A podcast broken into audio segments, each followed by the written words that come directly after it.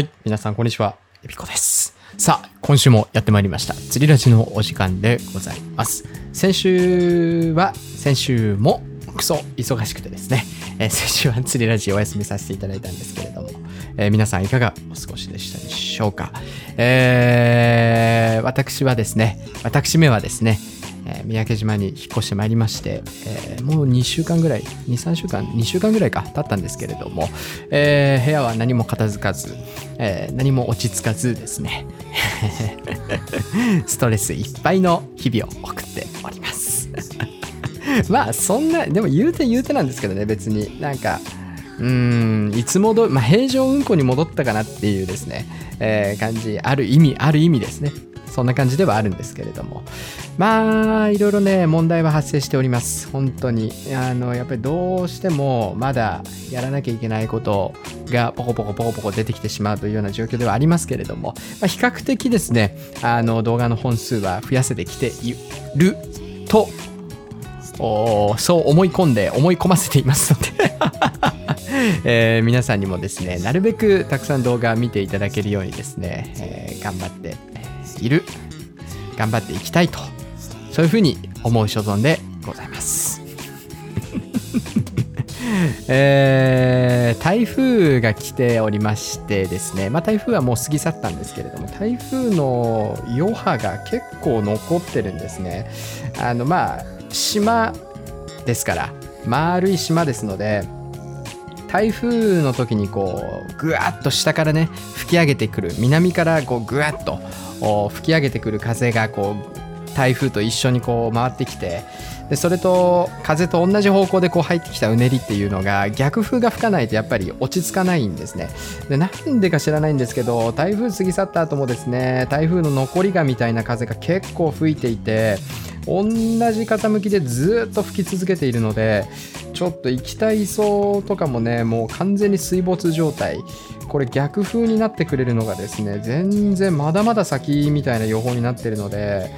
結構ねこうちょっと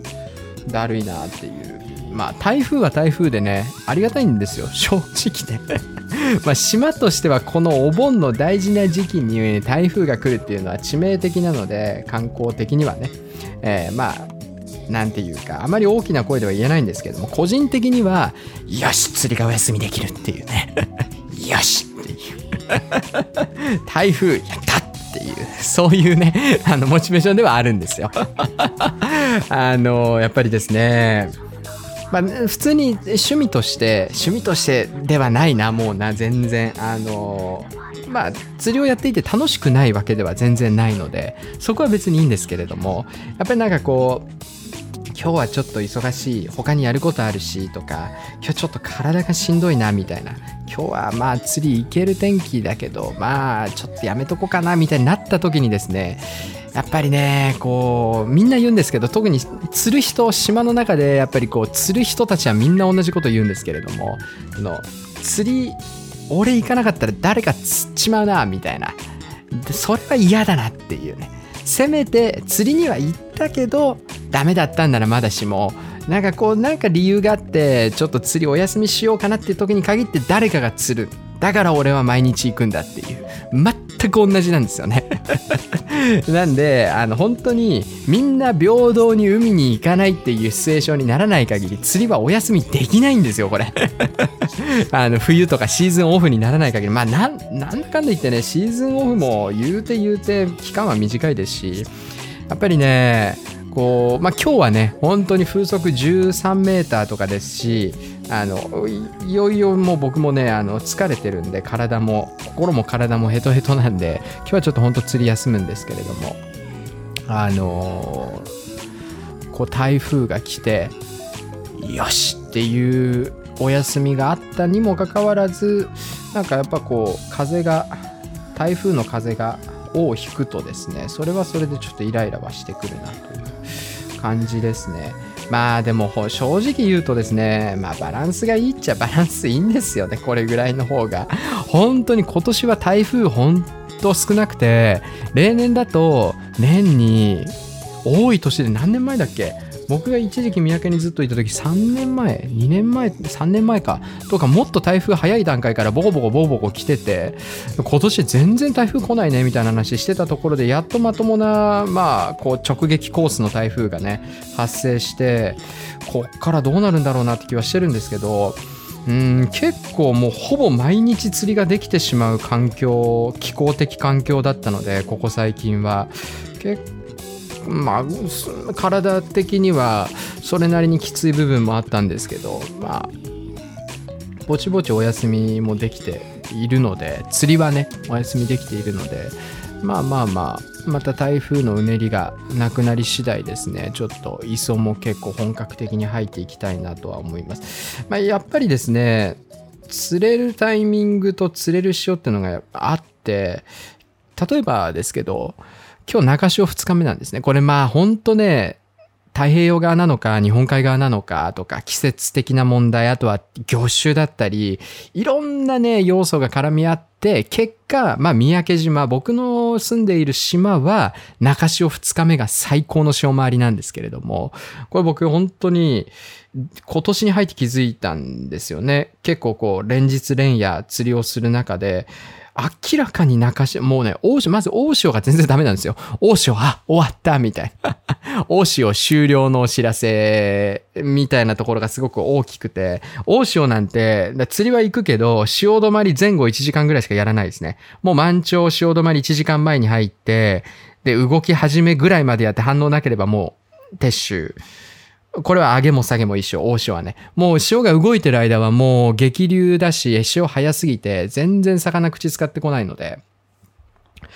まあ、むしろ本当大潮の時とか潮止まりの方がいいぐらいまであってですね。で、そっから中潮1日目はね、基本的にはもう大潮みたいなもんなんで、これがね、2日目あたりにちょっとこう、看板差が落ち着いた中潮2日目がもう爆食いなんですよね。なんか起きるとしたら中潮2日目みたいな。今日ちょうど中潮2日目で、本当は行きたいなとも思ってたんですけど、まあちょっと風強いしなーっていう あと、まあ個人的にちょっとまあスト、ストレスっていうかね、この後お話しますけれども、ちょっとね、あの、もう、ふんみたいな こととかもいろいろあってですね。まあまあまあ、今日は、今日はちょっとお休みさせてくださいみたいな感じでございます まそんなところで最近のお魚としてはですね、そうですね、カツオ、毎日かかります。面白いですね、ほんと。毎日釣りしてるとですね、本当に、あ、なんでなんだろうなって思うんですけど、特定のコース、特定のポイントの特定のコースで、特定の時間帯に必ず毎日1回出るんですね。まあ、フックアウトとかがね、結構激しいので、昨日も1匹かけたんですけど、ポッパーでね、ボコンって出てきて、足元まで寄せた後、ちょっと針外れで残念みたいな感じにはなってしまったんですけど、まあ、うん、とりあえず面白いことに1日1本ぐらいは出るっていう状態が続いてます。で、サイズはと言われるとそんなに大きくはない。木肌は終わってしまった感がすごい強いですし、カンパチもいるにはいるんですけど、本当にルアー食わないですね。もうこれね、なんでなんですかね。こう、神津島とかも結構ね、この間アピアの、あの、アンバサダーの清宮さんも、でっかいカンパチトップで上げてましたけど、あれすげえなと思いましたけどね。なんでかね、いるのに口を使わない、口を使うタイミングがものすごいシビアだったりとか、これ、まあ何年釣り合ってもわかんないんでしょうけど、面白いんですよね いないわけではないんですよ。決して。ただ釣れないというですね。まあ、特定のタイミング、特定のポイントでは釣れることには釣れるんです。磯とかもね、全然トップにボーンって出てきたりする瞬間瞬間はあるんですけれども、その5月とかのハイシーズンに比べるともう全然なんかその、超過の安定感も違いますし、まあ、そろそろ赤旗かなみたいな 感じでございます。まあ、引き続きね、カンパチとかも、あの、水温がこの後もうちょっと落ち着いてきたら、秋らへんもしかしたらもう一回カンパチの数が増えるかも、口を使ってくれる頻度が高くなるかもしれないなとは思ってるんですけれども。うん、釣り物もですね、まあ夜ね、バカデカカマスとか、メッキとか、銀亀ね、銀亀とかもできるんですけど、ちょっと夜はもう体がヘトヘトだし、うーん、パッとしない超過、パッとしない海が続いております。まあそんなところで、えー今日の釣りラジはですね、久しぶりのお怒り会ということでですね、えー皆さんお待たせいたしました。皆さんが待ちに待ったお怒り会お届けしていきたいなと思います。え今週の釣りラジは第67回となっております。今週もぜひ最後まで楽しんでいただければと思います。それでは今週も頑張っていきましょう。釣りラジ。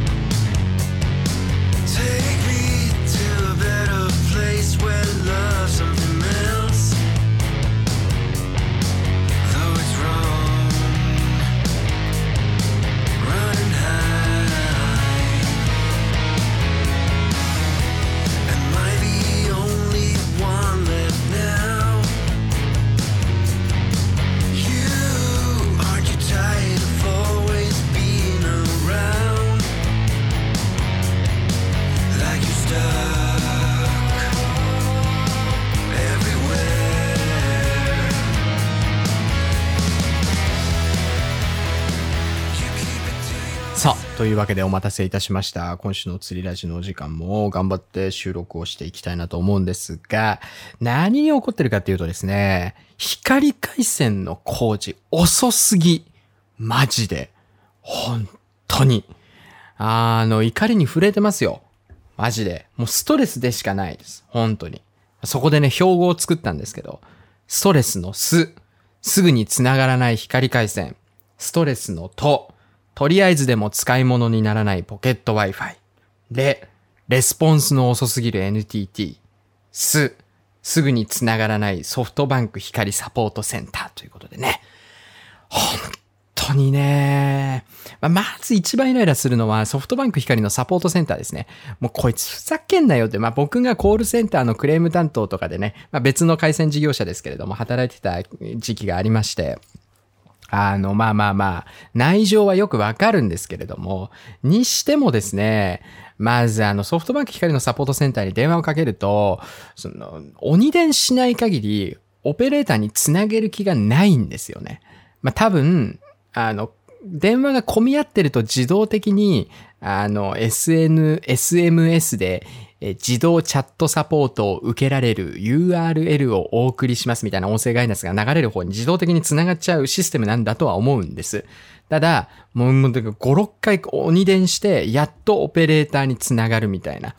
で、オペレーターに繋がったら繋がったでですね、ソフトバンク光の、基本的にあの、回線事業者のコールセンターで派遣で成り立ってるので、まあ、あの、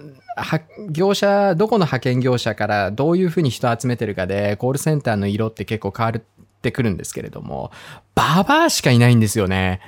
あの、しかもね、話、話の通じないババアはあんまりいないんですけれども、オーター品質の向上っていうのを、まあ今どこの回線事業者でもやっていて、au もソフトバンクも光、えーあの、ドコモも NTT も、まあ、どこの事業者も今、そのコールセンターに電話をかけた人に対して、アンケートのメールを、まあかけたことある人ならわかると思うんですけどね、アンケートメールを SN、SMS で送信するんですよ。で、アンケートメールに、まあ、答えるか答えないかこっちの自由なんですけど、アンケートに答えて、その評価を自動集計して、それが給与に、派遣の、のオペレーターの給与に反映され、しかもね、結構、僕の元々いたコールセンターは、その反映された時給の反映率が結構大きいんですね。ランクがまあ仮に A, B, C, D みたいなランクがあったとして、D ランクの人と A ランクの人で応対品質、まあアンケートの結果がいい人、A ランクの人と悪い人、D ランクで時給が全然違うんですよ、これ。で、まあ結局そのアンケートに答えてもらわないと評価が得られないので、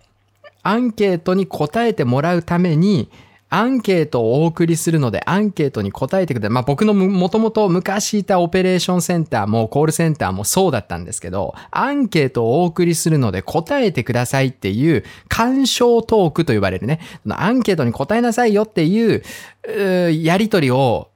電話、その要件が済んだ後に挟んでくるんですけど、もうこれがうっ当心も、電話、そもそもね、そもそも手続きをちゃんとしているのに、なんで何回も電話をかけなきゃいけないのか。そもそも、こうこうこういうメールが届いたら、あの、工事が、工事の手続きがストップしているということなので、お電話をおかけくださいって向こうのオペレーションのやつが言ってるのに、電話をかけたら繋がらないっていう時点で意味がわからないし、で、その、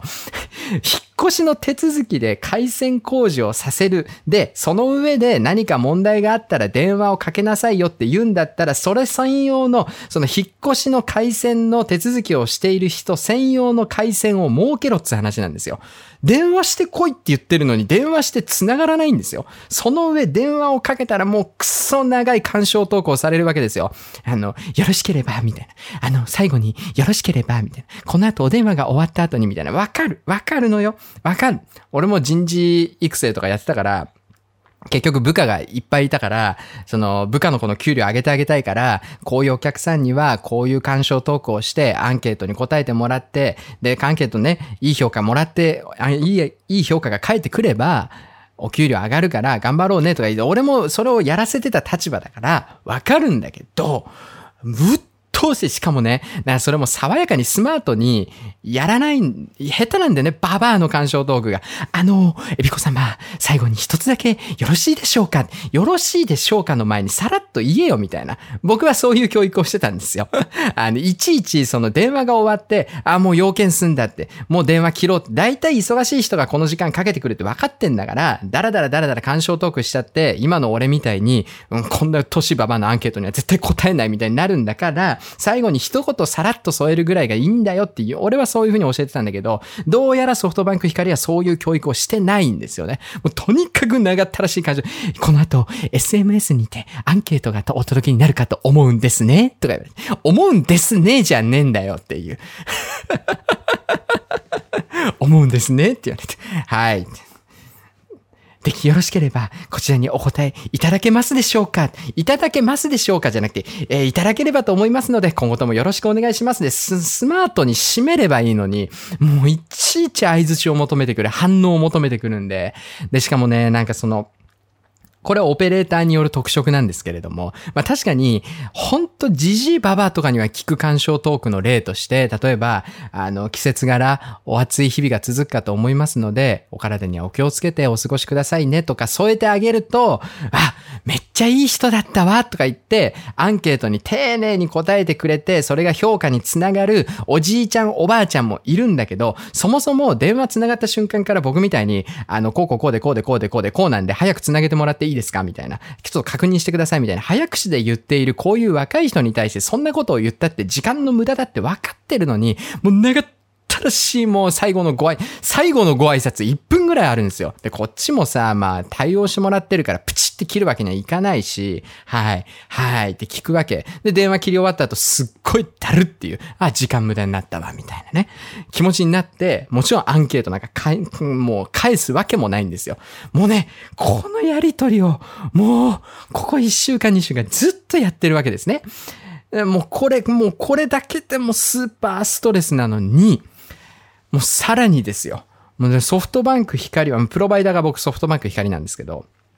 プロバイダーがソフトバンク光なのに、で、で、その回線工事をするのは NTT さんなんですね。で、NTT さんも島独特のあれがあって、その大元の、まあ、どことは言わないですけれども、今電話待ちなんですけど、東京の大きい支社から、えー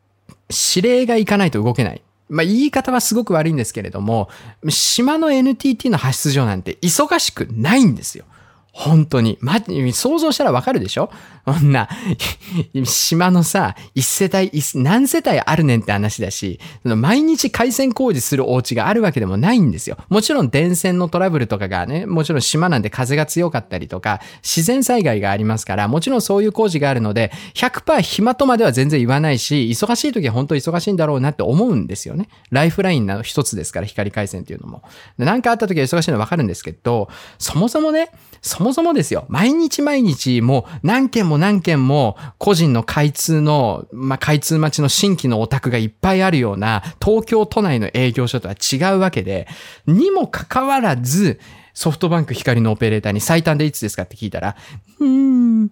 月ぐらいになっちゃうかもしれないですねとかババアに言われるわけで、もうイラッときて、本当に、な、なんやねん、9月って何やねんみたいな。その間、三宅島の NTT の発出所は何をやっとるねんっていう話で、でもそれを、えー三宅島の NTT の発出所に直接言っても何の意味もないし、それを言っても NTT の三宅の発出所の人は困っちゃいますっていうだけなんですね。なんでかっていうと、さっきお話ししたように、大元の指令を飛ばす、えー東京の支社があって、そこから指令が飛ばない限り、三宅島の発出所の人は何もできない、動けないんですよ。で、それで、もう本当に、もう一悶着、二悶着、三悶着ぐらいあって、さっきやっとですね、もう、超お怒り電話ですよ。あの、立川の、え立川って言っちゃったけど、立川の NTT の営業所があって、そこが指令を出してるんですけど、もうそこにもう電話して、もうとにかく担当者を出せって言って、今電話、もしかしたらラジオやってる間に電話かかってくるかもしれないですけど、もうとにかくその、もう、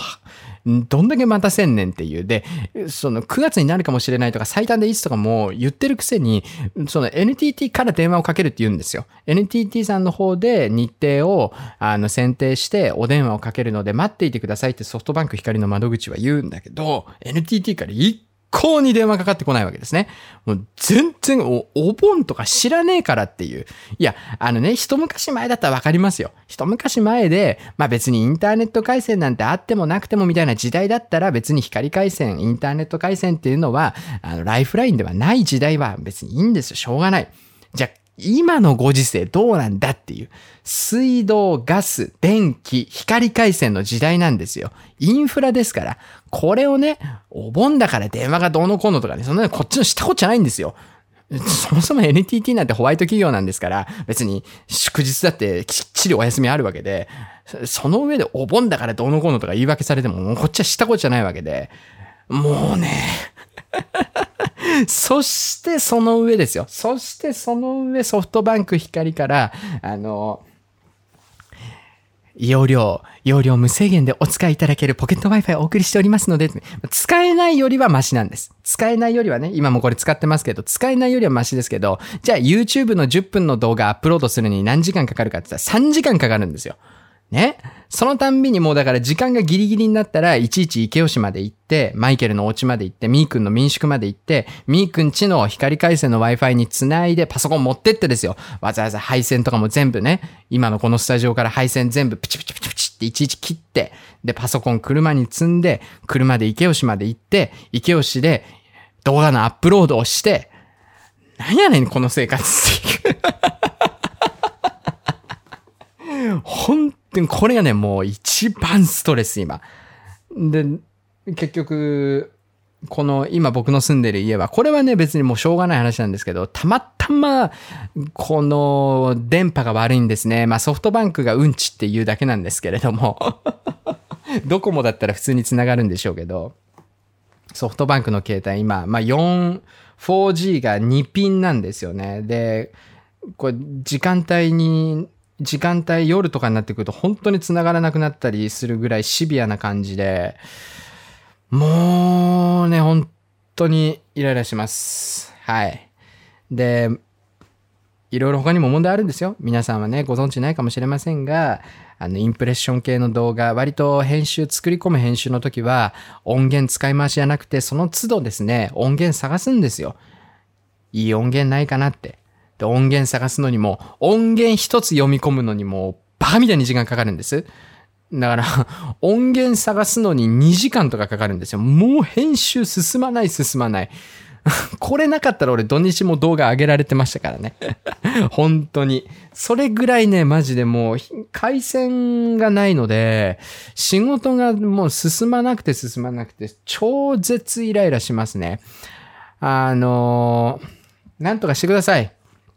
まあ、ちょっとこの後勝負なんでね。あの、NTT の支社の指令を飛ばしている司令部から担当者からの折り返しがあるんで、この折り返しがなければ、もう本当に殴り込みに行く覚悟なんですけれども。あの、本当に助けてください。光回線が繋がらないと仕事もままなりませんし、もう何もできません。ストレスしかないです。そしてね、あの、つい最近判明したことなんですけども、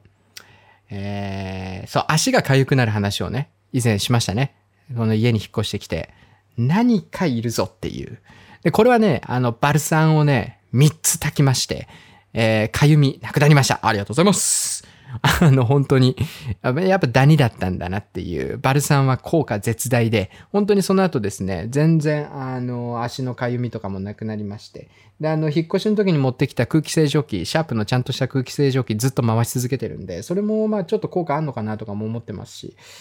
ただですね、ネクスト問題が発生しておりまして、えー、どうやらですね、チュッチュがいるらしいですね、この家。いやねああの、足音とか全然しないんですよ。カタカタカタとかも音しないし、別になんか、なんて言うんだろうな、食品が食い荒らされてたりとかも全くないので、全然気にしてなかったんですけど、なんかね、あの、押し入れとか掃除したんですけど、ちょこちょこちょこちょこね、黒い1センチいかないぐらいの黒いなんかね、虫のし、虫、最初虫の死骸かなと思って普通に処分してたんで、あの、ティッシでペッてやってたんですけど、虫の死骸でもない、なんかね、たまーにポトポトって落ちてるんですよね。で、でほら、僕も、まあ、北海道出身とはいえ、まあ、そこそこまともな、まともって言ったらあれですけど、そこそこ普通の家に住んでましたから、その、ネズミとか知らないんですよ。あの、車庫にね、ネズミ出てた時はあったんですけど、俺の実家も。ネズミが家の中にいるとかっていう環境で育ってないから、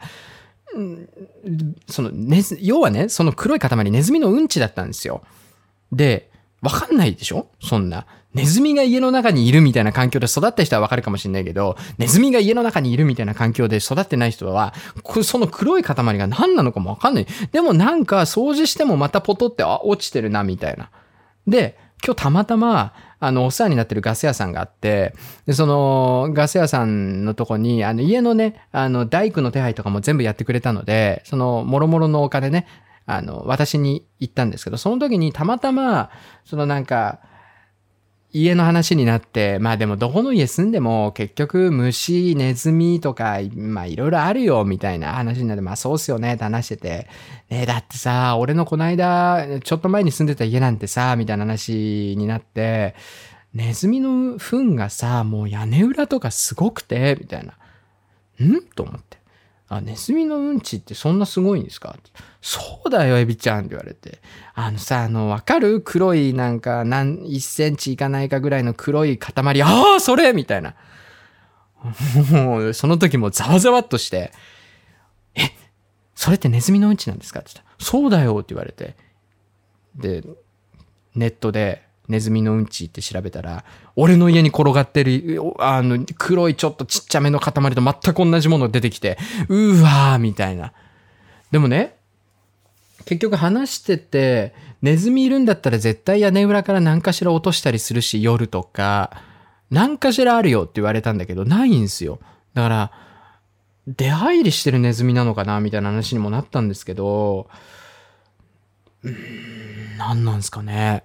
まあ、とりあえず、で、それネズミのうんちって分かって、で、ネズミのうんちは超やばいっていう、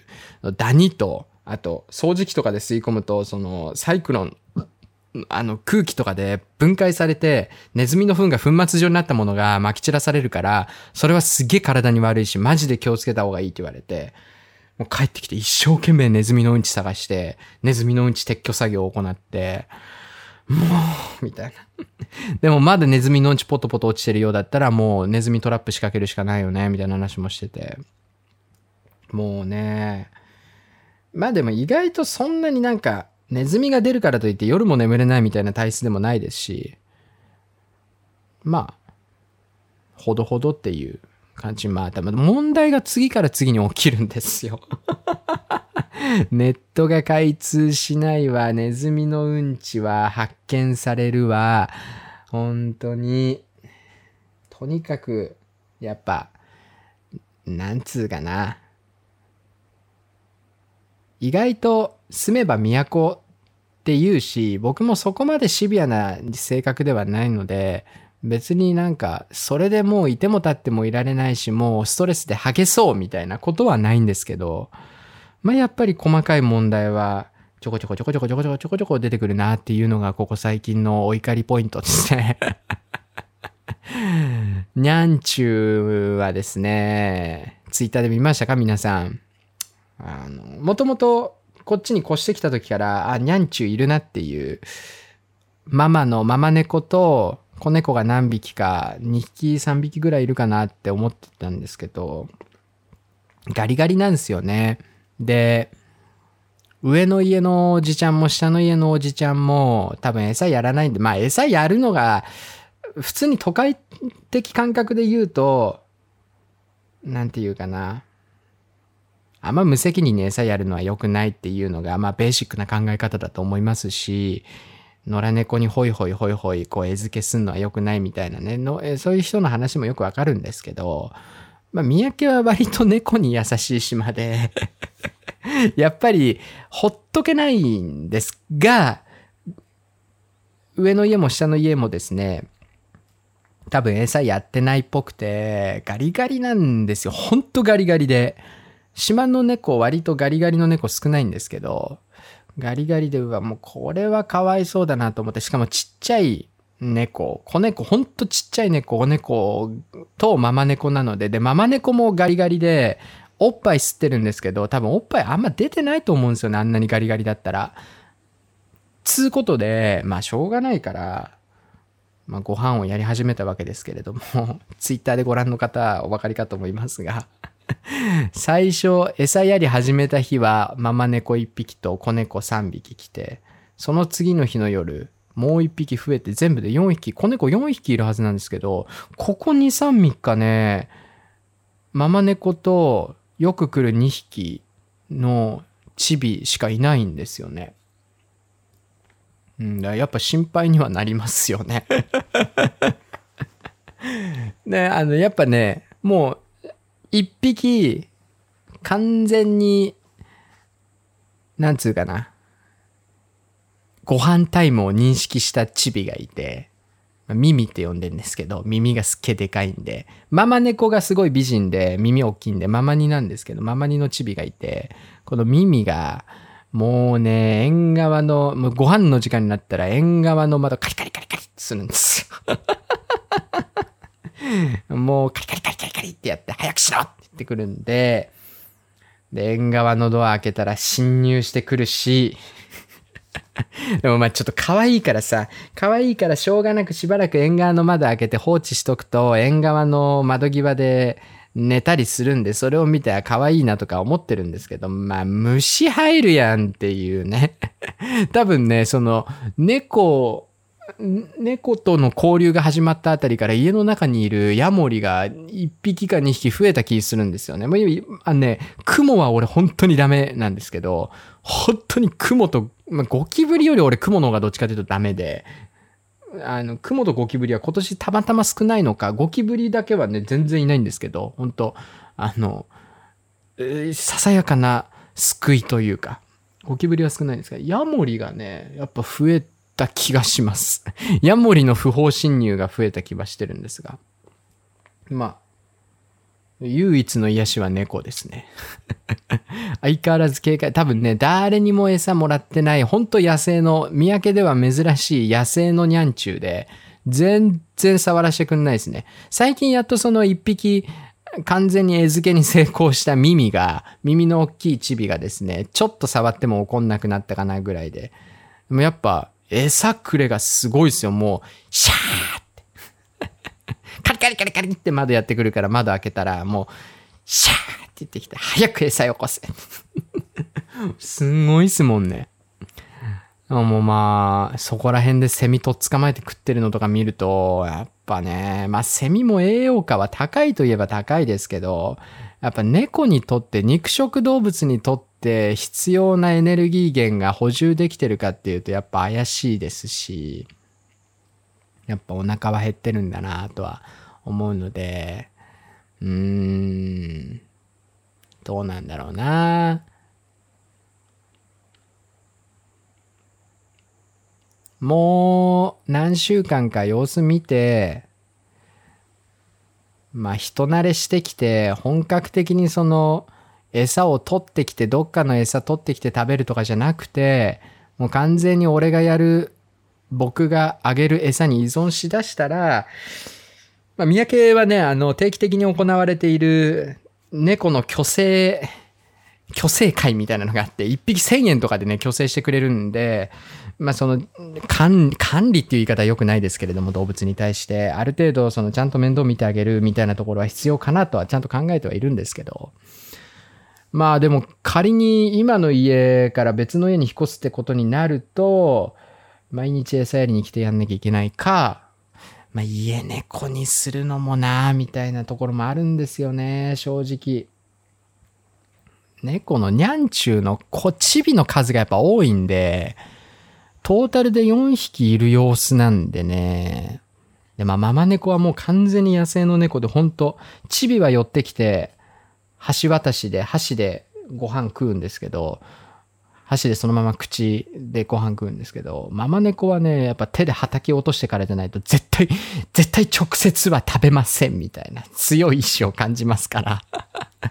まあいい塩梅を見つけながらにはなるんですが、とりあえずガリガリのうちはほっとけないので、ご飯だけはあげたいなとは思ってます。まあ、これに対して、無責任だギャーギャーギャーとかっていう人はもう、あの、ガン無視で行くスタイルなんで。すいませんが、ご了承ください。まあそんな感じですね。あの、今週のお怒りポイントと癒しのニャンチューの話は以上になります。釣り具の、釣りのお話、ちょっとしましょうか。ちょっとこれまだね、決まってないんですけれども、えー、っとですね、前なんか YouTube のコメントとかで1回か2回もらったことあるんですが、フィッシュランカーっていうアプリを制作している会社の毎年主催している佐渡ビッグゲーム。皆さんご存知ですか？佐渡島であの定期的に開催されているあのフィッシングトーナメント、まあ大会の一つで結構大きい規模でやってる大会なんですけれども、これ言っちゃっていいのかな？まあラジオだったらいいよね。まあちょっとね、まだわかんないです。どうなるかは。日程だったりとか、えー、あとは、まあもろもろ大人のあれこれがありますので、ちょっとそこを詰めていって、まあ、あの、あ、じゃあぜひっていうお互いのあれになればなんですが、一応お誘いをいただきまして、まあ僕個人としては行く気満々です。えー、今年の佐渡ビッグゲーム。これまだ開催日とか開催するとかって、あれしてないのかな？もしかして。あ、怒られるぞ。怒られるぞ。あー、知らね。まあ、大丈夫でしょう。あのーまあ本当コロナの関係だったりとか、いろいろもろもろ大人の事情ってのがあるので、どうなるか、まだ開催されるかどうかも決まってないとは思うんですけれども、あの、ちょっとその次回のサドビックゲームに、えーご招待いただけるというですね、えーまあそういった、なんていうんですかね、ご連絡いただいておりますので、もし佐渡島でね、釣りされていて、まあ、僕の YouTube ご覧になっていただいているよとか、えーいう方いらっしゃいましたらですね、ぜひよろしくお願いいたします。えーいや、結構ね、でもね、やっぱ島住んでると、特定のシチュエーションにおいては、かなりこう特化して、なんていうかな、自分の経験値っていうところ、増やしていくことはできるかなとは思ってるんですが、やっぱりですね、なんていうかな。もちろん大事なのは樽を知るっていうところではあるんですよ。今の環境に満足して今の環境でできることを精一杯やるっていうのが一番大事なことではあるとは分かりつつも、やっぱりですね、釣り上手い人はいろんなとこでいろんな釣りやってますし、その、三宅っていうこの環境で、プロセス、魚を釣り上げるまでのプロセスを極めたところで、じゃあそれが、いや今ね、仮に反対側の佐渡島のある日本海側で通用するのかわからないし、やっぱりいろんなシチュエーション、いろんなシーン、いろんな魚を狙って釣っていくことで、トータル的なアングラーとしての力量っていうのは上がってくると思うので、っていうふうにすごい最近感じるんですよね。なので、やっぱりこう、三宅っていう環境で培ってきた技術がどこまで日本海側の平正相手に通用するのかっていう、まあ、その試したいっていうですね。で、しかも佐渡島僕一回も行ったことがないので、その地形だったりとか潮だったりとか、あの、要は、どこのポイントで釣りをするかわからない。全くゼロからのスタートになるので、やっぱりそういう時に、こう、三宅島で培ってきた地形ポイントだったり、潮の流れ、潮の入り方とか、いろんなその釣れる要素っていう、個人的に三宅島ではこの条件下で釣れるって分かっていることがどれぐらい当てはまるのかっていうのがね、こう試せたり、そういう機会でもあると思っていて、まあこれはすごく楽しみには個人的にはしてます。まあもしね、あの、大会があるよっていうことになって、なんていうんですかね。それにご招待いただけるよっていう、ちゃんと話がまとまればですけどね。なんで、あの、ごめんなさい。あの、大会がやるかやらないか、もう公式発表されていないことを今、口走ってしまいましたので、皆さん、コメント欄にこの件を書くときは、あの、大会の名前とか出さないように、あの、大会の名前とか出した方、コメント削除になってしまうので、申し訳ありませんが、よろしくお願いいたします。じゃあ、喋るんじゃねえよって話なんですけどね。えー、そんなところでございます。どんぐらい喋ったかな ?30 分ぐらいかな。あとはですね、ああ、ちょっと動画のコメント、なんかまた最近気になるコメントね、ちょこちょこちょこちょこね、入ってきてるんですよね。めんどくさいコメントは全部ペッペってしてるんですけれども、えー、昨日の G クラのロットのコメントでですね、いくらからか高級、いくらから高級ロなのでしょうか？あの G クラの動画のタイトルが6万円の高級シュワジギロットを使ってみた結果っていうね、えー動画なんですけれども、えーそれにですね、いくらから高級なのでしょうか？個人的には3万でも十分高級なんですけど、やはり YouTube の広告で儲けてると6万ぐらいにならないと高級には感じられませんか？っていうコメントが来ていてですね。まあ、あの、すごく頭のいい方がですね、コメント返してるんですけれども、えーあなたが個人的に書いている通り高級かどうかは個人の価値観が大きいことは間違いないです。とはいえ、3万円で十分高級と書かれているということは、えー3万円を超える6万円も高級なんじゃないのか。本当にその通りなんですね。ひろゆき並みに頭のいい文章なんですけれども、もう一回読みますね。3万円で十分高級と書かれているということは、3万円を超える6万円も高級なんじゃないのか。本当におっしゃる通りなんですよ。後半の、やはり以降の文章は言い回しがやっかみなのか、他人に同意を得たいだけなのか、何なのかということでね。本当にですね。うん、まあ、本当この方の言う通りで、3万円で高級なんだったら6万円で高級なんですよね。誰も6万円じゃないと高級じゃないとは言ってないしね。まあ、ただ、その世の中にある一般的なショアジギングロット、ルアーゲームロットって、まあ、数千円から、まあ、言っても10万円。まあ、ゼナックのわけわからん、あの、最近出てるやつはちょっと置いておいて、まあ、一般的に流通していて、買おうと思えば買えるっていう竿の範疇で言えば、まあ、大体下が数千円、上は10万円ぐらいまでっていう、まあ、その、ある程度の価格帯というくくりがあるじゃないですか。で、やっぱり数字としてそれが出ているわけですから、数千から数数千から10万っていう価格帯としての数字が出ている以上、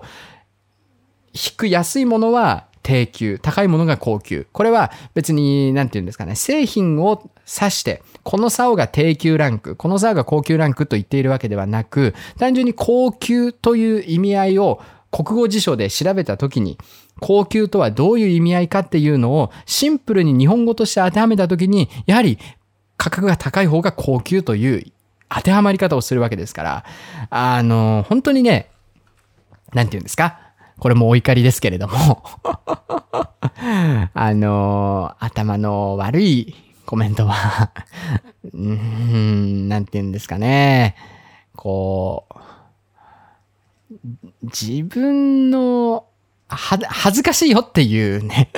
だから、俺がこういうコメントもらって、なんだろうな、こういうコメントする人って、そういうコメントをすることで俺が、うわ、嫌なコメント来たな、みたいに思ってもらいたくて嫌味なコメントするのかとか知らないですけど、僕からすると、あ、また頭の悪い人がコメントしてるぞしか思わないっていう。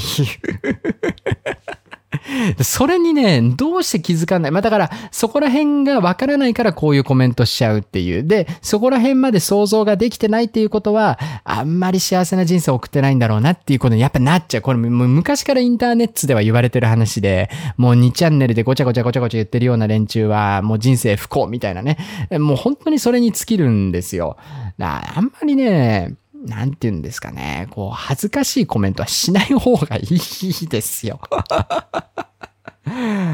あの、もう本当にですね。別に3万円だって普通にいいロットですからね。コルトスナイパー XR とかね。全然3万円だっていいリール、いいロットなんですよ。それ全然自分で、あ、いい竿だ。俺にとってはこれはすごくいい竿なんだと思って使ってる人、俺はね、いいバカにはしたことないですし、それでいいんだったらそれでいいでしょで、あとね、あの、イグジストのファーストインプレッションの動画に、届いてるコメントで、えー、エビコさんの動画を見て EXIST 5000買いました。非常に残念な印象です。その後、うんたらかんたらコンタラコンタラみたいな話書いてる人いるんですけど、あのね、まずね、多分この人は、エビコさんの動画を見て EXIST 5000買ったわけじゃないと思うんですよね。まあ、もしそれが本当なんだったら、本当にお金持ちっていうか、その、ステラを、ステラとか EXIST とかを、買う人ってやっぱり、なんつうかな、相当のこだわりがある人じゃないとそこに手は出さないはずですし、人の動画を見て EXIST 5000買うって相当だと思うんですよ。まあこれ俺が言ったら本末転倒なんですけれども、まあ、結局ね、ステラとか EXIST とかのインプレッションの動画見てる人の9割ぐらいは、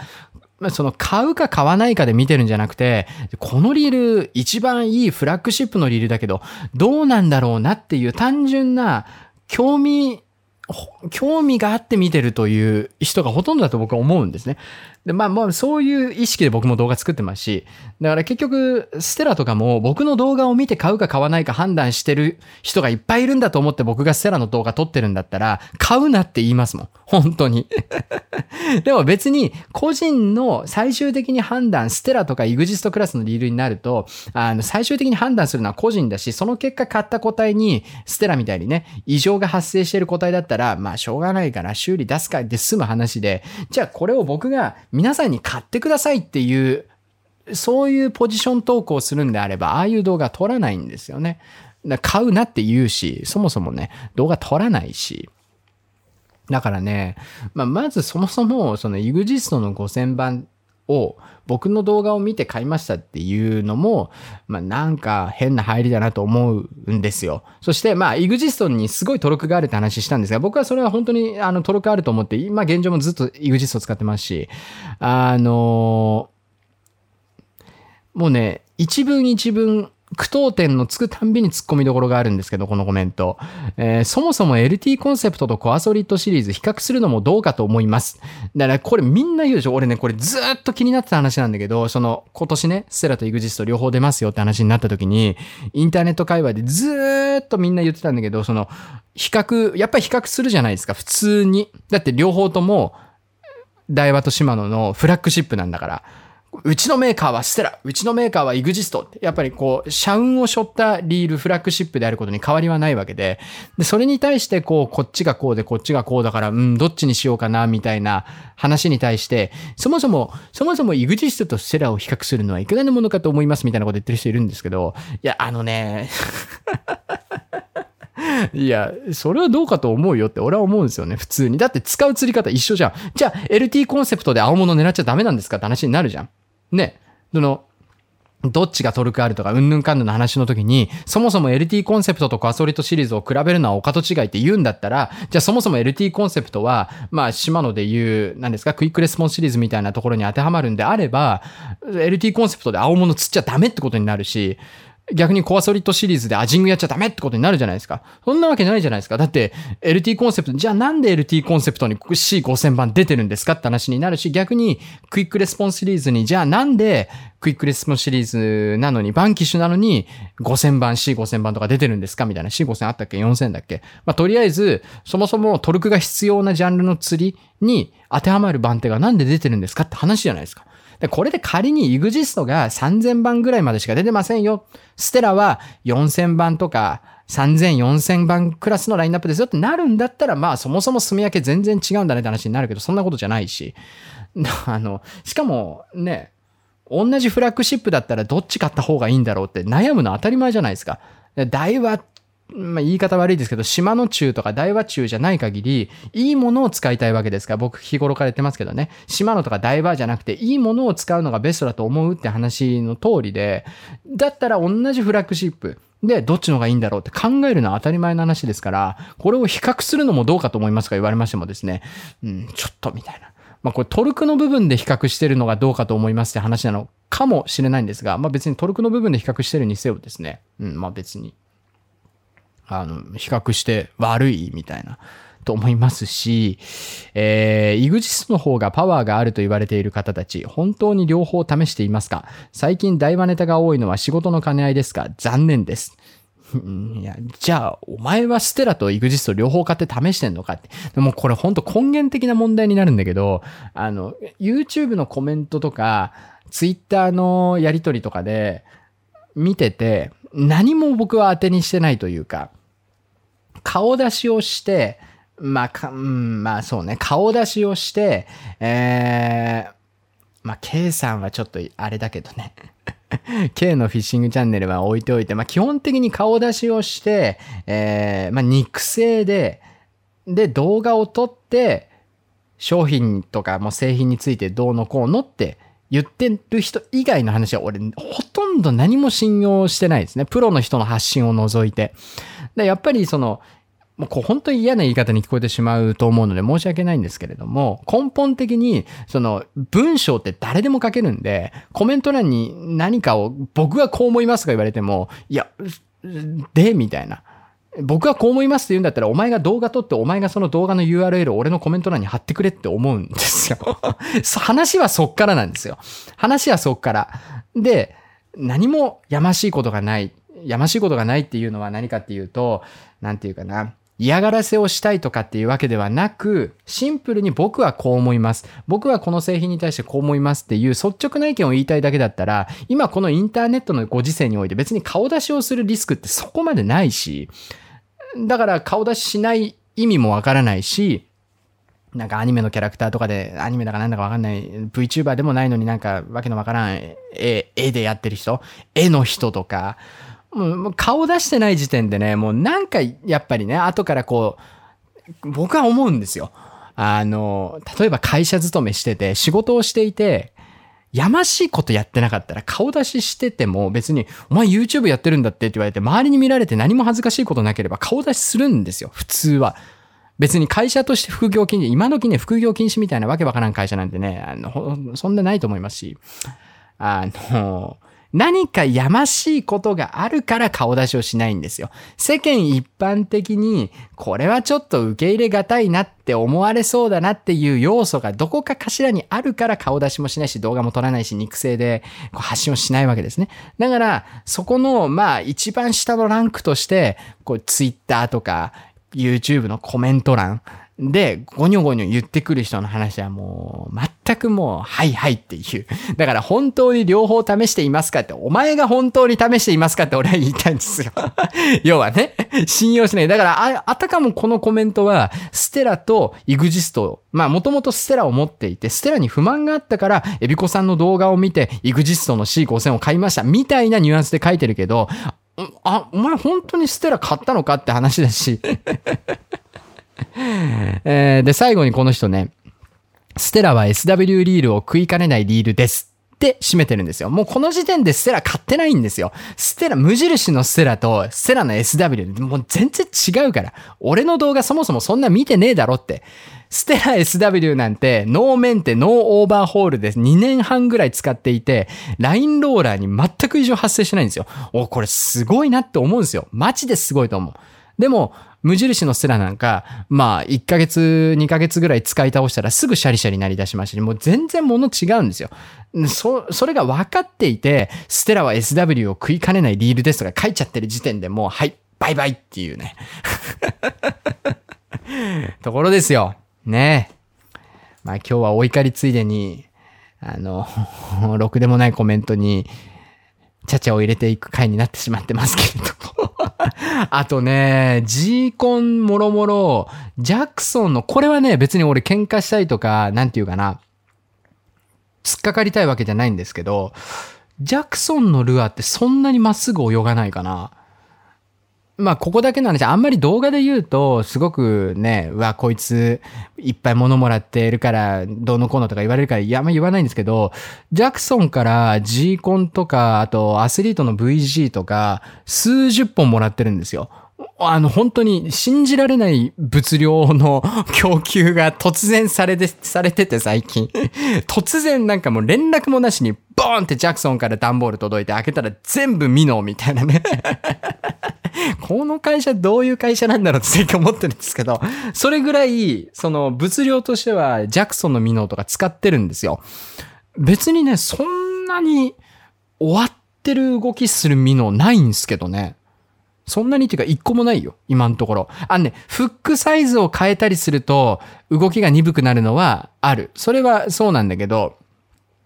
だから G コンとかちょっと使い方によって、あとはね、リトリーブスピードにもよる。あの、G コンの28かな？に関しては、フックサイズを一つ上げると、スローリトリーブ時はやっぱり斜め向くし、まっすぐ泳がないっていうのはわかる。でも、基本的に僕の場合は、もう、ジャークするか、超早巻きのどっちかなので、スローリトリーブで食わせるっていう使い方はしないので、別に不満はないですし、まあでもコメント欄見る感じ最近すごく多いんですよね。買った時から、だから標準フック、標準の使用フックで、まっすぐ泳がないみたいな人がめっちゃいるんで、これは結構ね、なんだろう。あの、今度、生駒さんともしもしする機会とかあったらちょっと聞きたいなって思ってるんですけど、僕は一回もないのに、なんでこんなに、ジャクソンの実のまっすぐ泳がないっていう人多いんだろうっていう。いや、ジャクソンのルアー取り上げるたんびにすごいいるので、何なんだろうなっていう。で、そのジャクソンミノーの製造とか、まあその内側の事情とかも結構聞いてて、やっぱすごい品質管理もちゃんと、まあこれがね、チャイニーズで大量生産してますとか言うんだったら、まあそうしょうがねえなとか思うんですけど、もう国内生産で、検品とかの精度もすごく高い中で、そういうことが起きるっていうのはなんでなんだろうなっていう、ラインの太さとかなんか、うん、だからここもね、結局、例えばその、ジャクソンのルアーがまっすぐ泳がないって言ってる人の動画を見ないとね、これもね、話戻るんですけど、わかんないんですよね。これ結局、じゃあ適正なラインでやってるの、例えばね、極端な話、アスリートの14、120とかで、アスリート120かな ?12 センチぐらいのミノを P45 リーダー80ポンドとかでやろうとしたら、そりゃ泳がないに決まってるんですよ。でも、その人が適正なタックルセッティングでやってるのか、どういうリトリーブスピードでやってるのか、とかもわかんない。何もわからない。単純にジャクソンのルアーはまっすぐ泳ぎませんとか言われても、その、どうしようもないんですよね。だから、まあわかるのよ。やっぱり買ったルアーがね、あの、使ってみたら、正常な動きじゃないっていうのは、やっぱり、はってなるし、それは嫌いになるっていうのもよくよくわかるんです。ただ、なんとなくその、せっかくコメントしてくれるんだったら、その使ってるタックルセッティングとかをちゃんと書いてくれれば、メーカーにつなげられるんですよ、僕だって。でも、こういう、こうこうこういう使い方で、これでっていう。まあでもね、結局そのメーカーにつないだところで、まあ思うことはみんなメーカーも僕も一緒で、正しい使い方をしてるのか、この目で見てみないと何とも言えないっていうのがもう結論になっちゃうんですよね、結局。だから最初から言ってるように、文句あるんだったら動画くれっていうね。まあ、ミノーの泳ぎとかを動画撮るのは大変かもしれないですし、まあ、本当にね、適正タックルでやって泳ぎが初期の状態から悪い、要は初期不良だっていう人も絶対いるから、こういうこと言うと、そんなこと言われたって困るよってね、思っ、ちょっと怒っちゃう人ももちろんいるとは思うんですよ、本当に。中にはそういう人もいるとは思うんだけど、ただ結論として クレームを受け付けるにあたっては、その、状況証拠、状況証拠じゃないな、なんていうかな、その、物証がないと、なんともしづらい、できないんですよね。だからまあ、嫌がらせで、そのジャクソンのルアーがまっすぐはいきませんとか書く人を除いて、本当にその何とかしてほしいと思ってってらっしゃる方が、もしこの今の話聞いてらっしゃるんであれば、タックルセッティングとか、割と細かいとこまで書いてほしい。そしたら、あ、それでまっすぐ泳がないとやっぱりちょっと異常だよね、みたいなことにもなりますから、からやっぱね、そこまで考えて書いてる、書いてくれる、まあ別のね、話でも、そこまでこうちゃんと考えて言ってくれる人は、あ、やっぱりちゃんとそれなりのあれがあって、それなりの思いがあって、こう、伝えてくれてる、伝えてきてくれてるんだなって、こっちも、こっちも理解するので、こっちもそう思うので、それに対してこっちも答えようっていう気持ちになりますから、うん。だからジャクソン・ミノーに関しては僕もね、コメントとか見ていて、あ、そうなんだって気になる部分結構ありますので、ちょっとね、よろしければ、まあその細かいところを教えてほしいなっていうふうに個人的には思います。えー、そんなところですかね。あとね、G クラのロットね、あの、全然動画伸びないと思ったんですよ、僕。マニアックロットすぎて、えー今、たった今、LINE が来ましたけれども、たった今、G クラの動画を見たブンブンの店員から、はい。えーもっと曲げて大丈夫。もっと曲げても折れないし、そこからが本領発揮なので怖いかもしれませんが、もっとドラグ締めてくださいって。あなたの竿でもないし、俺の竿でもないんだよな。このブンブンの店員のお友達が僕の視聴者で、えー、ブンブンに集合して、竿を借りてるんですよね。その G からのロット。だから、この LINE を送ってきているブンブンの店員は別に持ち主でもない。まあ、この人 G クラ信者なんですけど。なるほどね。もっとドラグ締めていいの？メーカーの人たちも折れないから大丈夫とバットからくの字にして保証してくれてます。あ、そう。じゃあやってみるか。ってみますか。ね、まあ話戻しますけど、ちょうど今 LINE 来たんで話戻しますけれども、あのー本当にですね、こんなに G クラのロット動画伸びると思ってなくて、うん。で、意外と、意外となんかやっぱり普段コメントあんまりしていただかない方からも G クラのロットでポコポコポコってこうね、コメントしていただいていて、で、僕も、あの、G クラの差を使ってますっていう人結構、やっぱ G クラ使ってる人本当多いんすね。うん。個人的にはなんかちょっとびっくりしたって感じで。やっぱり、なんて言うんですかね。いろんな差をインプレッションすると、こういう面白みもあるんだなと思いますね。まあ G クラの差はめっちゃいい差なんですけどね。本当に。あのー、なんていうかな。独特。本当 G クラ信者になる人が続出する理由もよくわかるって感じですね。はい。まあそんなところでございます。ちょっと疲れたんで、休憩挟んで、お怒りすぎましたので、申し訳ございませんでした。お怒りラジオでお届けしましたけれども、後半はコメント、前回の釣りラジ第66回にいただいているですね、お便りの方を見ていきたいなと思います。引き続きお楽しみいただければなと思います。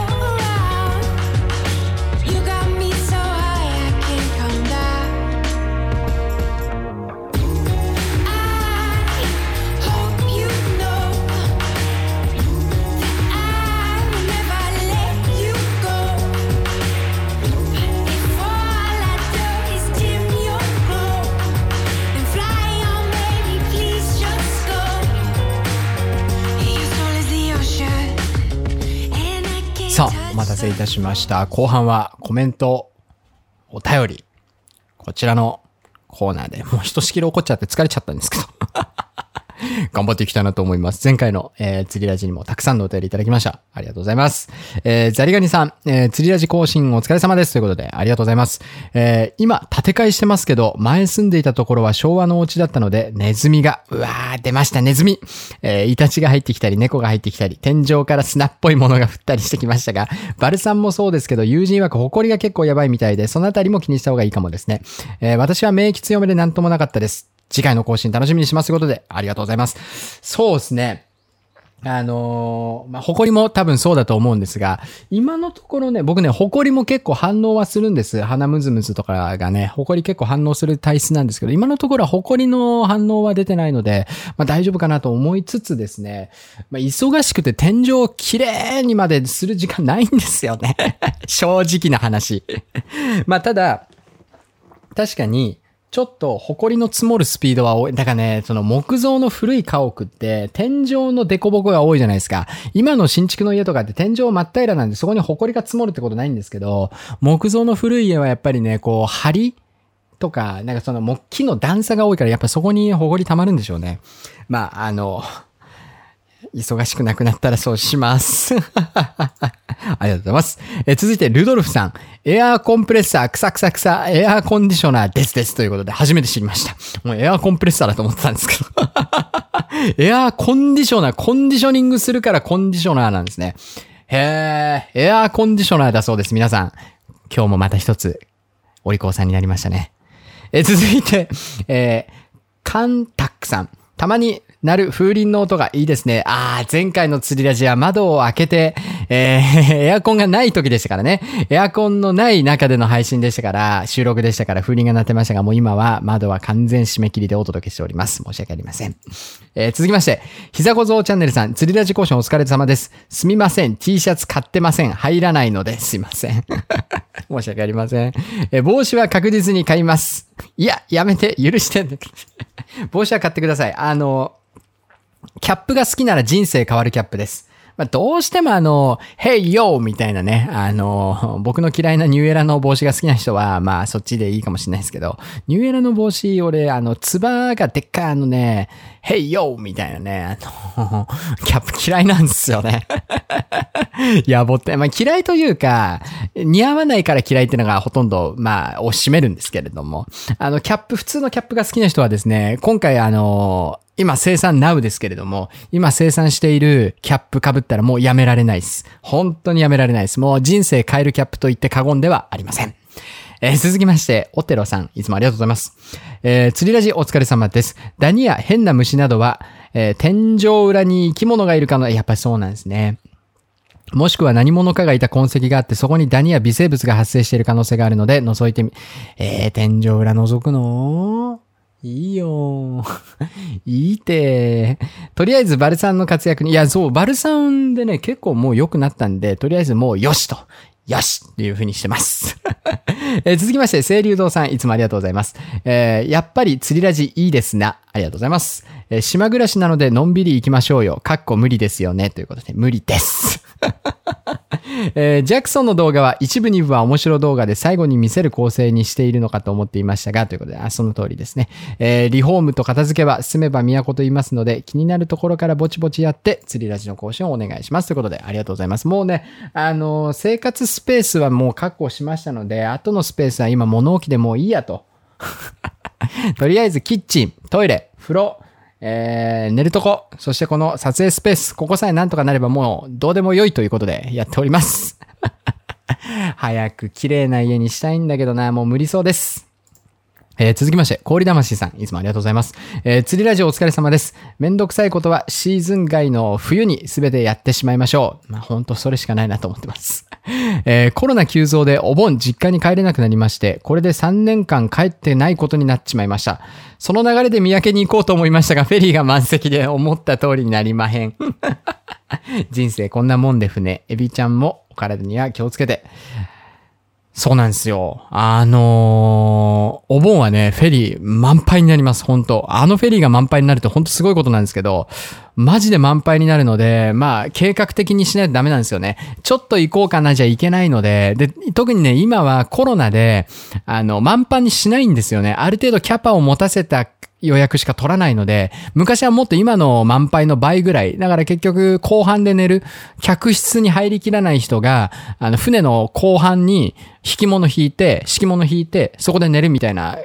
の、コロナ前はそんなんでしたからね。ほんと夏の時期なんかは。今はそれがないので予約が埋まりやすいってのもあるんですけれども。計画的にぜひ来年の春シーズンですね。来年の春シーズンはね、あの、ハイシーズンだけ、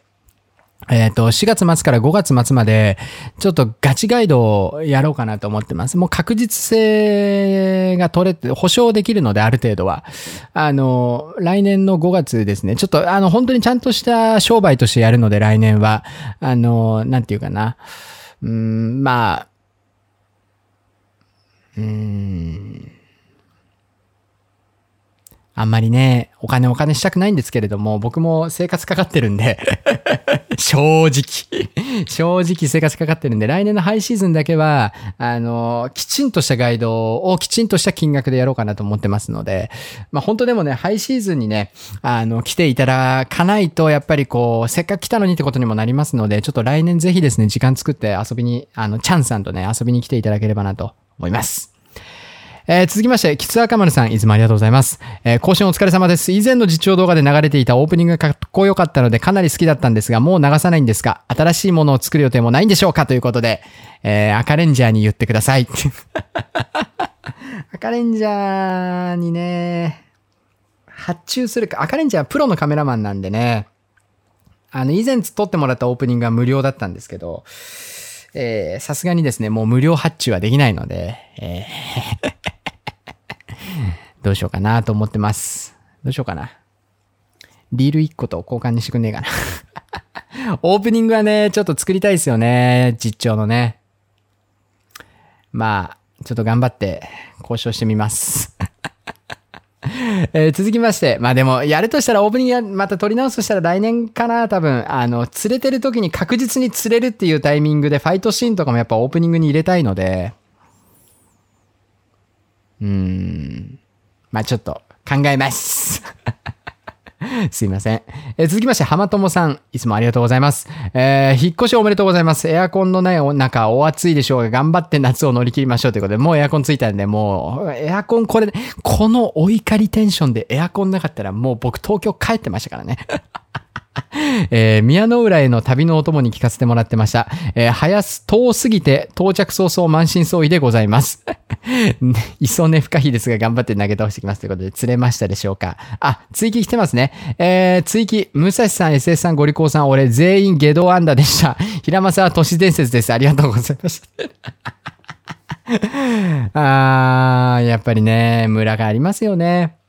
平正今年あんま良くないんですかね？あんま聞かないですよね。なんかその、夏正ボーンみたいな。後藤の人たちのツイッターとか見てても全然、まあ、釣れてるには釣れて、この間ね、あの、後藤のなんとか部の、なんとか部とか言ったら申し訳ないんですけれども、あの、後藤でね、YouTube やってる方の部長さんの方が10キロ取ってましたけど、でもあんまりなんかそんな聞かないですよね。いつものポテンシャルだったらもっとボコボコ出てもいいなとも思ったりもしないでもないんですけれども、どうなんでしょうか。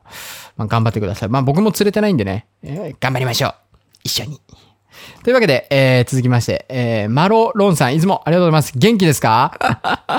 お元気してますでしょうか？釣り味講師お疲れ様です。えー5月に三宅で惨敗して早3ヶ月。1ヶ月以内にリベンジ行こうと思っていたんですが、あれから釣り欲とルアーだけが増、爆増中です。都合が合えば9月前半に行こうかと思っています。かっこ願望。その時は建築ぶら下げていきますね。死なない程度に頑張ってくださいということで、ありがとうございます。その時はマロロンさんの車で迎えに行きますよ。あの、インサイトを傷入れちゃいました。事情は詳しく説明します。次会った時に。あのー実はですね、このマロロンさんという方、唯一かな？もう優に10キロ超えるカンパチを今年唯一かけている人。あの、丘でね、丘で10キロ三宅で、あの、よくわかんないルアーメーカーの20何キロだかっていう、う、うそうそくんを抜きにして、本当に島でおそらく姿を見るところまで含めて10キロ級かけたのはこの方だけなんですよ。あの、10キロ級かけてその姿だけ見れ、見えてればもう絶対あの、話は回るので、全くそういう話はないですから、おそらく、あのこの方だけ、本当にでかかったんですよね。尋常じゃないでかさのカンパチ、ジグに食ってきて、まあ、その、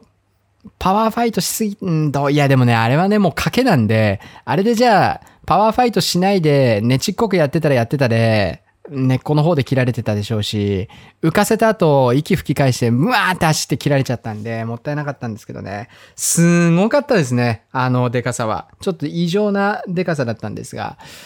持ってると思いますよ。今年こんなに大型のカンパチが全然かかんない中で、あれをし、まあ、かけるにはかけてるっていうと、もうかけることすらすごい、今シーズンは本当でかいのいないというところで、かけるだけかけたっていうのは本当すごいことなんで、ぜひリベンジお待ちしております。えー続きまして、えー、サトシケイさん、いつもありがとうございます。釣りラジ更新お疲れ様です。ということで、ありがとうございます。いつも安定のエビちゃんボイスでうとうとしながら続き、最近よく言われるんですよね。入水ラジオとかね、入水動画とか言われるんですけど。さて、T シャツを今か、今かと待ちわびており、キャップも白か黒か両方かで悩んでおります。ありがとうございます。話は変わりますが、なぜ大人になるとこんなにも忙しいのか、学生時代が懐かしいでございます。えー子供の世話にえー子供の世話に家の用事。この前はマイホーム購入一歩手前も、ローンや間取り等々思考停止の日々。結局驚く値段にビビってステイとしました。一度落ち着いてマイホーム計画再開していきたいと思います。長文失礼しました。散財万歳ということでありがとうございます。いやね、ほんと、いや、全く同じこと思いますね。なんかね、細かいやらなきゃいけないことが多いっていうイメージかな、俺も。なんかその、でっかい仕事があって忙しいっていうよりかは、あれもやらないと、これもやらないと、あ、あれもやらないと、あ、あれやるの忘れてた、これやるの忘れてた、あ、あれもやらないと、あ、もうこんな時間寝ないと、みたいなね。この繰り返しで、本当ね、あの、サトシさんのおっしゃる通りかなと思いますよ。なんか細かいや、もうね、あれやこれやっていうのをやってる間にあっという間に時間過ぎてくんですよね。なんでなんですかね、これね。まあですから、島時間とか、くたばれって感じですけどね。なんか島に引っ越してきて、悠々自適に島時間を満喫みたいな、クソくらいって感じですけどね。島越してきた方が忙しいやんけっていうね。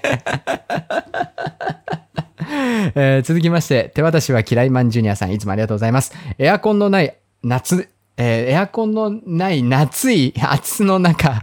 釣りラジオお疲れ様です。ありがとうございます。ジャクソン3部作、面白さ、かっこよさ、共にこれは見せる釣りだなと感じました。ありがとうございます。えー誰かが釣れればみんなで喜んで見ている人も幸せになれる動画だったと思います。とり時折リアクションに沼ぴょんを感じたのは僕の、僕だけでしょうか。語彙力が皆無のため全然伝わらないと、いや、全然伝わりますけれども、ありがとうございます。えー、サイアンドコーでしたということで、ありがとうございます。いやねー、やっぱねー、特に毎日釣りをする中で、なんていうかな釣りが本当に仕事の中に組み込まれて、本当に釣りの、今まではね、もちろん仕事っちゃ仕事だったですけど、やっぱりこう毎日釣りをしてるわけじゃなかったので、まあ半分仕事、半分こうイベントごとっていうか、お出かけごとみたいなワクワクがやっぱあった。同じ三宅島に通うにしてもやっぱりワクワクだったんですけど、今はね、まあそんなにネガティブには捉えないでほしいんですけど、ありのままを言うのであれば、もう完全にただの仕事、毎日の出勤になってるんですね、釣りが。そんな中でやっぱりね、こう、目的があって、で、撮影、で、なおかつこう、仲間と一緒に釣りをするっていう、そのありがたみっていうのがね、もう今年すごい大きいですね。ジャクソンとかもね、あの、アピアもすごい楽しかったんですけど、ジャクソンもめちゃめちゃ楽しくて、あれをいつも思い出しちゃうんですよね。同じあの、ジャクソンのロケでね、カンパチボコボコって出たあの磯は結構釣れる磯で、僕も何回も何回もね、最近も通ってるんですけど、やっぱ一人でやってるとつまんないんすよね。やっぱつまんねえっす。全然、全然、いやねえ、いや、でもつまんねえな、本当に。やっぱね、その編集がワンオペで大変とかっていうのは、まあ置いておいて、本当にね、釣りの YouTube を高い頻度で更新していく。で、なおかつ毎日磯に通う、毎日堤防に通うってなった時に、やっぱね、一人でやるの超つまんないっすよ。っていうか、まああの、つまんないながらも、なんていうかな。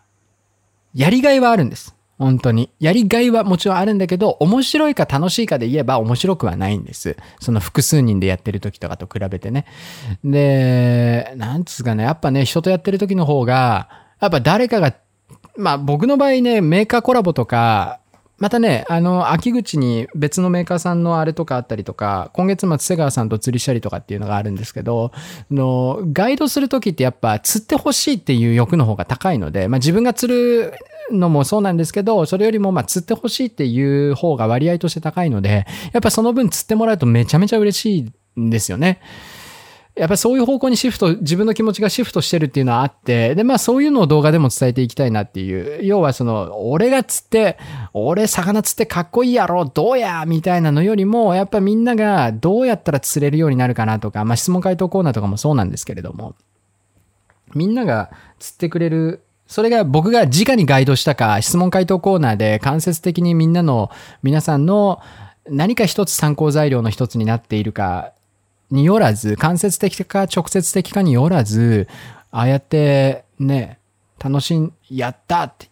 よかったっすって、ビコさんにガイドしてもらえてよかったっすみたいなのがね、やっぱすげえ嬉しいなと思います。本当に最近。まあ、ちょっとね、あの、釣りつまんねえとか言ってるんですけど。いや、本当にね、あの、釣りつまんねえとか言うと誤解を生むんですよ。まあ、釣りだしここまで聞いていただいている方に関してはそんな誤解もね、また言ってるよぐらいだと思うんですけど。もちろんね、こうやって毎日釣りができる環境には本当に感謝はしていますし、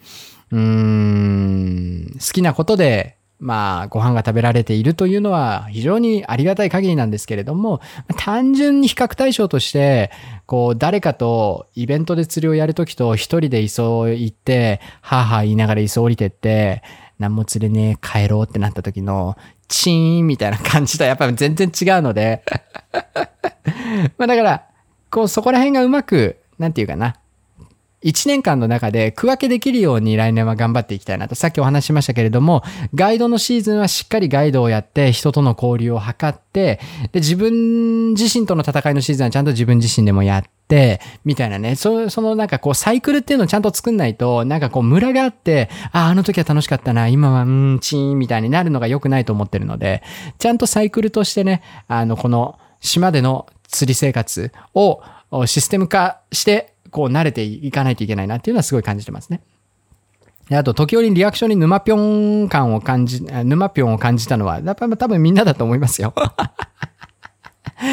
だって僕の正直な入りは沼ぴょんですからね。昔は沼ぴょんの動画もうかじりつくように見てましたからね。本当に。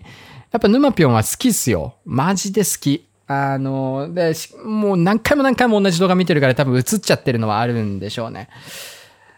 まあ、なんだろうな。今となってはですね、なんていうかな。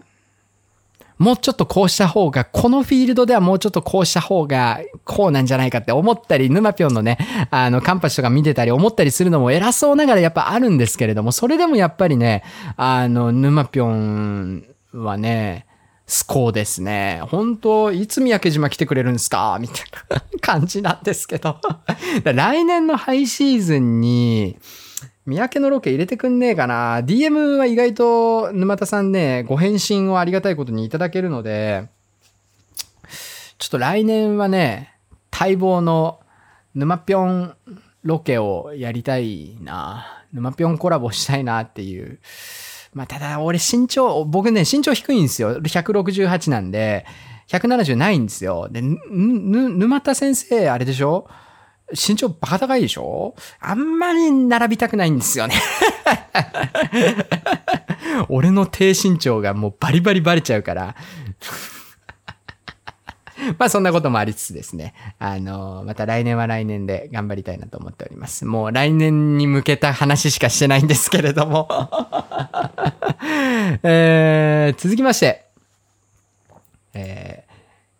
イエポンさん、はじめましてですね。初コメ失礼しますということで、ありがとうございます。えー、私は釣り歴イコールほぼ年齢の50代おっさんぐらいですということで、ありがとうございます。大先輩ですね。子供の頃よりいろいろな釣りにどっぷりハマっているのですが、先日やってみたかった磯釣り、かっこショアジギや深瀬などに知人と初チャレンジしました。えー当日は水潮の影響で久しぶりの坊主を喰らい、釣りの難しさや楽しさを再確認し、改めて知識の再構築のため動画を探していたところ、こちらの動画に行き着きました。ありがとうございます。他の動画がダメではないのですが、エビコさんの動画がとてもよく、いつ、いつの間にかファン、いつの間にかファンにさせ、ファンをさせてもらっています。ありがとうございます。えー前置きが長くなり本題ですが、えー釣れなかった時などのお蔵入りがあると思うのですが、ぜひ公開してもらいたいです。グッドフィッシュの動画を見ていて楽しいのですが、釣れなかった時の状況をどうインプットす、釣れなかった時の状況をインプットすることによって勉強になると私は思っています。そうなんですよね。再生回数等の問題などいろいろあると思いますが、ダイジェスト版でもいいのでよろしくお願いいたします。えーこれからも動画楽しみに見させていただきますので、エビコさんもお体にお気をつけて頑張ってください。陰ながら応援させていただきます。ということで、ありがとうございます。いやね、これ実は吉成さんにも同じこと言われていて、まあ、釣れない、釣れてるところだけを映す釣り番組みたいなやり方じゃない、そのエビコさんの YouTube。釣れないところもやっぱちゃんと入ってるエビコさんの YouTube いいよねって吉成さんにもずっと昔から言ってもらっていて、まあ、ただ、それでもやっぱカットはしていて、で、この方のおっしゃる通り、そのなんで釣れなかったのかっていうね、えーその思考のプロセスっていうのも、逆に大事だと思うんですよね。まあ、本当おっしゃる通り、本当にね、多分、このコメントいただいた方、あの、視野の広い方、まあ、まさに釣りうまい方の特徴である視野の広い方なので、あの、その、釣れなかった時の思考のプロセスっていうのは、釣れるための動画よりも伸びないっていうのもまで分かってらっしゃる。もうね、さすが、大人ね。あの、みんな、本当にね、冒頭触れましたけれども、あの、わけのわからんコメント書いてる人には、ぜひね、ぜひこういうね、もう文章から溢れ出る資料深さ、視野の広さ、さすが年齢イコール釣り歴のね、アングラーの、おっさんアングラーっていうの、もうね、わ、わかるよね。みんなね。みんなわかると思う。あ、すごくこう、なんていうかな。ちゃんとした人だなっていう。あの、それは置いといてですね。それも、何回かこう、何回かっていうか、やろうやろうとは思っててやれてないんですよね。やっぱりね、そういう動画はどうしてもね、カメラマンが必要です。やっぱり。あの、なんていうかな。どうしても、飽きちゃう。釣れないプロセスだけの映像を、釣れない時のそのプロセスだけを GoPro 映像に収めるとね。なんで、うーん、まあ、正直、ジャクソンの、えっ、と、最後のやつ、ジャクソン三部作の最後のやつとかも、これ、1箇所目、2箇所目全然釣れてなかったじゃないですか。その間、結構ね、ああだこうだ言ってやったりとか、なんでこう、こうだからダメなんかなとかって言ってるんですけれども、そこだけを、まあ、ピックアップして、もういいか。確かに、それとかを編集、まあ、難しいよなうーん、難しいけど、まあ、ちょっとね、それも、なんだろう。それだけをピックアップした動画を作れるかは別として、あの、何かしらの今度ちゃんとした撮影の時に、ちょっとそこにも主軸を置いたカットを増やそうかな。そ、それがいいかもしれないですね。その、釣れない時だけの動画っていうよりも、釣れる中でのその釣れなかった場所とかで何をどう考えてるかっていうとこ、もうちょっとね、カメラに向けて、向かってよくわかりやすいように喋ったりとか、そういう風に喋ってるシーンをカットしないで出していくみたいなね。まあ、やっぱりこう、一つの映像作品として僕はその実調、ガチンコの映像、ロックショアの動画は一つの映像作品として作ってるっていうのはね、もうずっと YouTube 始めた時から皆さんに言ってますけれども、やっぱり映像作品として考えた時に流れってすごい大事なので、結局引き算なんですよね。あの、1テラとかあるデータを全部読み込まして、えー必要そうなところを全部見てって全部つないで、そっからじゃあどんどんどんどん削っていく引き算の作業がメインになるので、やっぱりそういうところ、おっしゃっていただいている釣れてない時に何を考えてるかのシーンはカットしがちなんですが、ちょっとそこら辺考えて今度やってみようかなと思います。貴重なご意見、ありがとうございました。えー皆さんもですね、こういう高尚なコメントを見習っていただくようにお願いいたします。最近割と釣りラジのお便りのコーナーでふざける人いなくなったんだよな。あんまりふざけると俺がスルーするって分かったからかな。なんだよ、全然なんか、最近釣りラジのさ、お便り見ててもさ、なんか、お引越し、お疲れ様ですとかね、えーおめでとうございますとか、おき、お体にお気をつけてみたいな、みんな、みんなめっちゃ優しいやんみたいな。前の釣りラジもっとなんかチンピラみたいなコメントいっぱいあったのに、別にどっちでも面白いからいいんですけれども。えー続きまして、オペロカラシニさんいつもありがとうございます。えー釣りラジ更新お疲れ様です。ありがとうございます。どちらにお住まいかとコメントいただいていましたので、回答させていただくと、関、えー、関西在住で、あー、三宅のハードルは低くないですね。高いですね。台風が近づいておりますので、気をつけてくださいね。ほら、なんかやっぱりみんな、なんか台風気をつけてねとかね、あの、ネズミがとか、もう優しいですね。それと、ジャクソン3部作、サイアンドコーでしたということで、ありがとうございます。マジ、ジャクソン3部作、超動画伸びましたからね。まあ、うちのチャンネルにしては伸びた方ですね。本当にありがたいですけれども。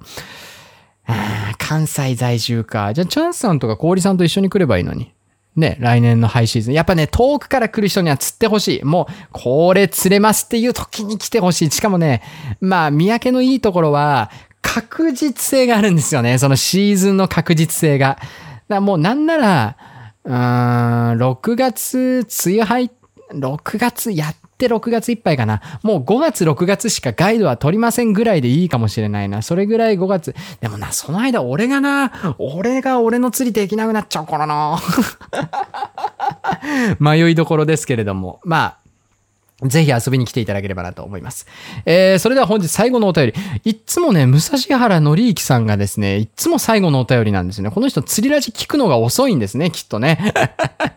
いつも一番上のお便りは武蔵原のりゆきさんなんですけれども、ありがとうございます。えー、釣りラジ講師お疲れ様ですということで、ありがとうございます。えー、先日、長崎は宮の浦へ遠征に行ってまいりました。旅のお供に釣りラジ更新していけないかなと思っていた日に更新されたので、えー、意思疎通ができて誠に光栄です。草。うん。まあ、Google ナビ使ってたんで聞けてないんですけど、そうでしょうね。だから、だって、宮の浦遠征、浜友さんと一緒に行ったってことは、浜友さんはその間に聞いて10日前にコメントしてるのに、この人、武蔵原ぬるゆきさん、3日前にコメントしてるってことは聞いてないだろその時に。えー、超過はまあまあまあって感じでしたけど、ボアにイカが、つボアにイカが追尾してきたのやば。浜友さんに出会って早々に、武藤圭、あー 武藤刑事と、刑事だっけ？刑、刑事だよね。武藤刑事だよね。と、グレート・ムタの歩き方の違いを披露してきたり、SS さんはいかついお兄ちゃんなのに、船虫やカナブンにめちゃめちゃビビ、あ、そうだそうだ。倒してるし、ゴリコーさんはブラクリ試乗してくるし、僕は謎の吐き気冷や汗うんこタイムで朝マス目逃し。激弱じゃん、えーお三方ともめちゃめちゃ楽しくて面白い方々でした。心よく送り出してくれた嫁様も器のでかい人だなとあ、あなた、出た。いっつもこの人、一番最後にこの嫁トーク挟んでくるよね。マジで。何なんだ？ほんと。いっつもそう。いっつも一番最後に釣りラジのお便りを起こしてきて、いっつも一番最後になんか嫁の話ぶち込んでくんだよな。まあ、今日はお怒りラジオですから、そういう日なのかもしれません。というわけで、今週もですね、たくさんのお便りいただきまして、ありがとうございます。今週結構喋ったんじゃないかな。まあ、お怒りの時間が長かったんで、NTT から電話来ると思ってたんですけど、電話で来ないですね。これはまた、電話来ないんですけどって、また電話かけなきゃいけないパターンかな。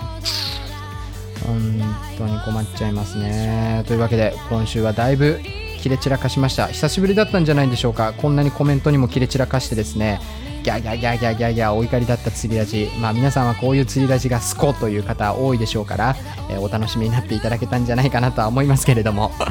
今週の釣りラジもこの辺りでお別れしたいなと思います。えーアパレルに関しては随時続報をお待ちいただければと思います。あのーおそらく増産かかりますので、ドライシャツに関しても予約忘れた方もですね、あの、ある程度の数、まあ、結構争奪戦になってしまうかもしれません。数はそんな多くは増産してないので、ほんの少し増量してますから、増産してますから、えーお待ちいただければなというふうに思います。えーというわけで、今週の釣りラジ第67回、えー最後までお付き合いいただきましてありがとうございました。また来週か再来週の釣りラジでお会いいたしましょう。